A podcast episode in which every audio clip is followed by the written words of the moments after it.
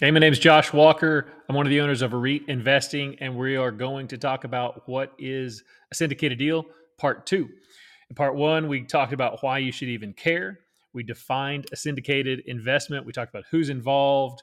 We talked about how they are truly passive, covered the minimum investment, covered what a waterfall is. So, if you have any questions about those, go back and listen to the previous episode. So, let's continue this discussion with how do you get paid? And so once you've invested in this deal, there will typically be some amount of time. It can be whatever the sponsor dictates, but common is two to four months. And some of the heavier lift investments, um, if it's a property that needs a whole lot of renovating, um, the delay could even be up to a year. Uh, but after some uh, generally predefined period of time, you will start to receive monthly or quarterly distributions. So this is your share of the monthly profit.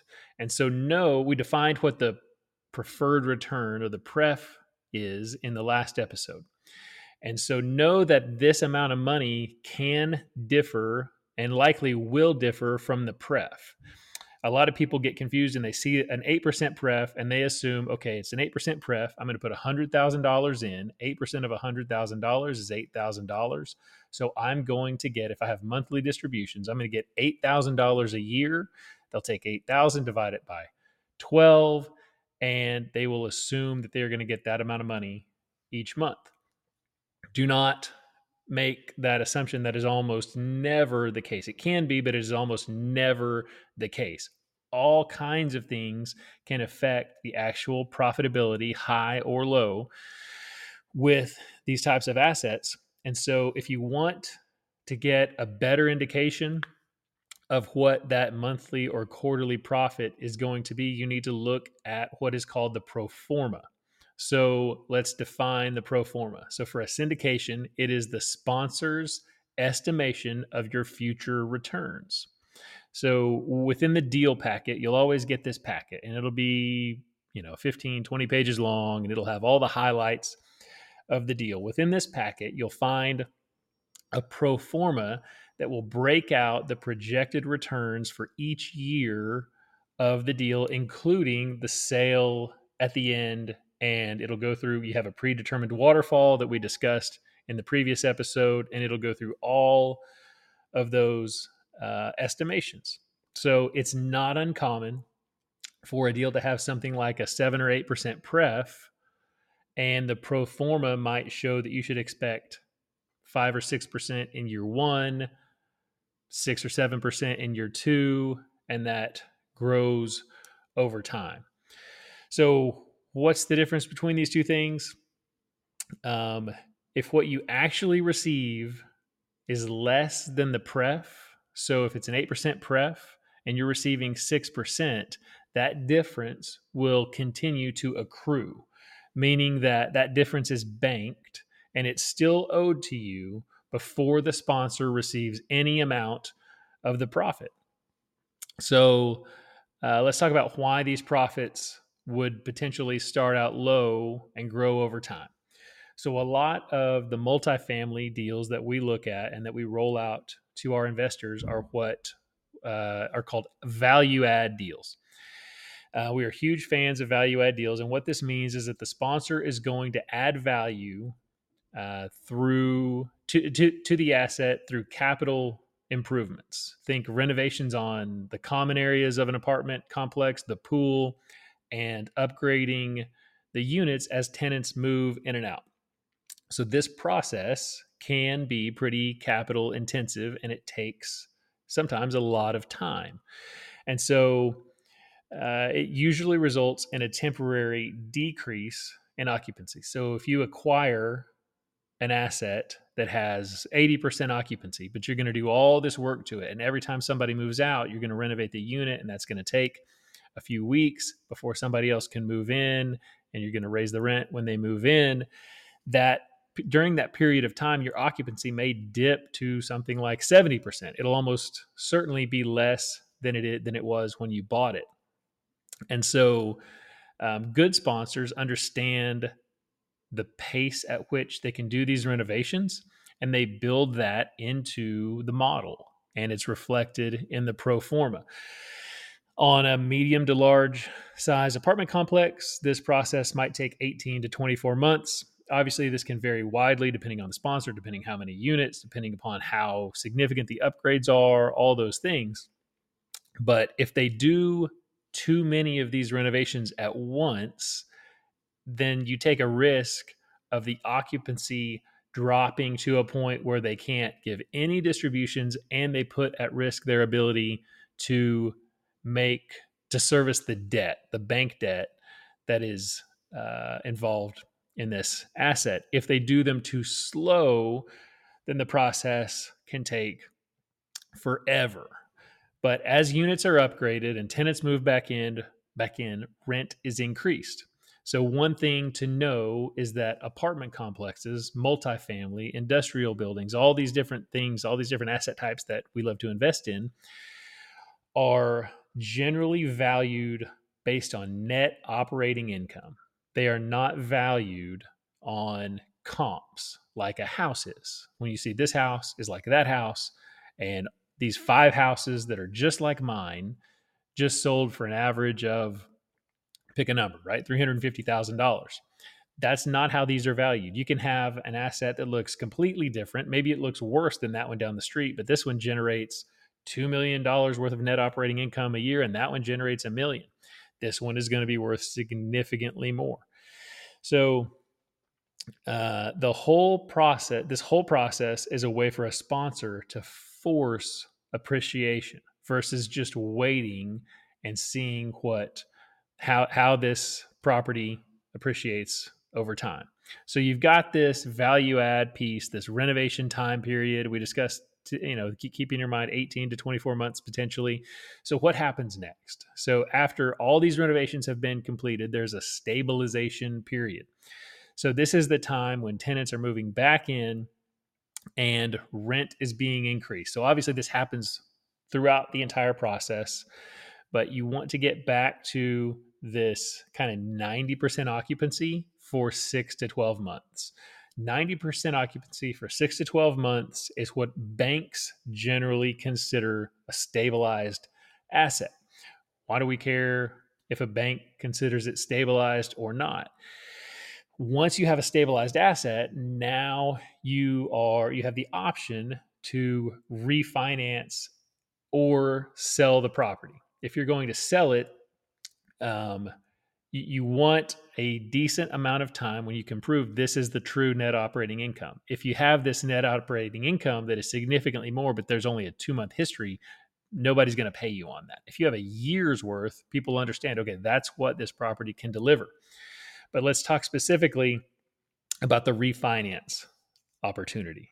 And so the re, the refinance is an amazing thing in a syndicated deal. I often refer to this as the holy grail of syndicated investments.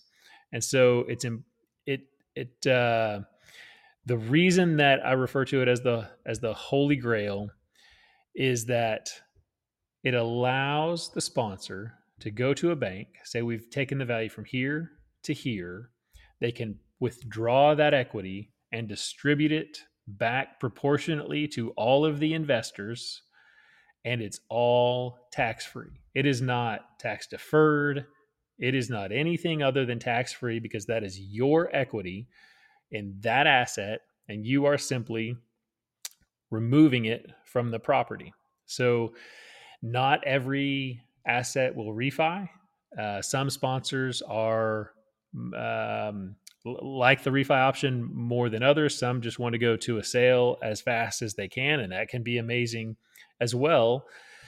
Uh, but this can this can return to you as an investor a significant portion of your initial investment. I have been in deals that they did a refi two years into the deal, and I got thirty percent of my initial investment back. I have a deal where they've refied. It's either been three or four times, and we're five years into it, and they have delivered two times my initial investment back, and I'm still in the deal. That's the other beauty of the refi. You get all you get a significant amount of your investment back. It's tax free, but you're still in the deal. So what you would expect after that is that the distributions, the monthly or quarterly distributions, are almost certainly going to drop. So, why would they drop? Because the debt service is now higher, right? You pulled that equity out. Now you have a new mortgage essentially on that property and it's going up. That the, the monthly debt service that you pay has increased. And so your distributions are likely going to decrease. Um, uh, let's see. So, so a- after the, uh, after a potential refi. So now you're, you're in year three or four of the deal. You've been receiving distributions and your sponsor is likely testing the market to see what they could sell this asset for, see what it would appraise for. And so they're doing um, due diligence on uh, or, uh, other sponsors or other investors are doing due diligence on this apartment complex as they're testing the market, and that can take time. This can take months. So, depending on the state of the market, the sponsor may see that it's best to sell, or they may elect to hold it for a longer period of time and potentially do another refi. Um, so let's talk about how long these tip- these deals typically last. Know that this can be highly variable, and there is nothing set in stone. Uh, there will be an estimated term that will be in the deal packet, but understand that this is just an estimate. Most estimates are three to 10 years, and the average is about five. These sponsors understand you want your money back. You want that return. They, unless they are a buy and hold investor, and that is completely explained in the packet, they know that their job is to acquire this asset, increase the net, net operating income, and then deliver a significant return to their investors. What you don't want is a sponsor who is forced into selling to meet a certain term. If a, if year five rolls around and the market is down, it's a huge advantage to be able to just sit and hold this property for longer. Know that rent typically does not decrease nearly as fast as property values do in a down market. And the impact is is not only delayed, but it's less significant. So as property value, if you have a call it a, a real estate market crash or a lull, the effect on the value if you were to sell it can be immediate. The effect on the rents that you bring in is less significant and often very, very delayed. Oftentimes, the market recovers before the effect on rents is ever even seen. So, let's talk about the entire timeline in a theoretical deal.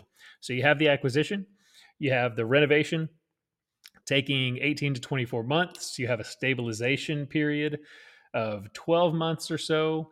And maybe during that stabilization period, they're uh, eh, they're looking into whether or not they can refinance the property. Maybe they elect to do that. Maybe they don't. And then you look into what does a sale look like, and that could take 12 to 24 months. So that's kind of where you get this typical five year time frame. Um, all kinds of things can alter this this time frame markets can shift interest rates can fluctuate significantly as we've seen recently supply and demand the timing of the renovation and then just other external factors covid is a is a significant uh, or it's it's a it's something that nobody could foresee but it had a significant impact on the timing of a lot of these deals, whether they were about to exit or maybe they weren't. And all of a sudden they realized the impact was that now that property was worth a ton more and they could go ahead and sell it. So there are all kinds of things that can and will impact these, uh, the timeline of a deal. So another thing we should cover is taxes. So one of the main reasons that we love syndicated deals is that real estate can provide very, very strong returns with very minimal taxes. These deals are investing in real assets, which can be depreciated. And depreciation is passed on to the investors in its proportionate share. And it typically allows for tax free or deferred distributions. So the monthly, quarterly checks that you're getting, you typically will have plenty of, de- of depreciation to make those tax free for a number of years.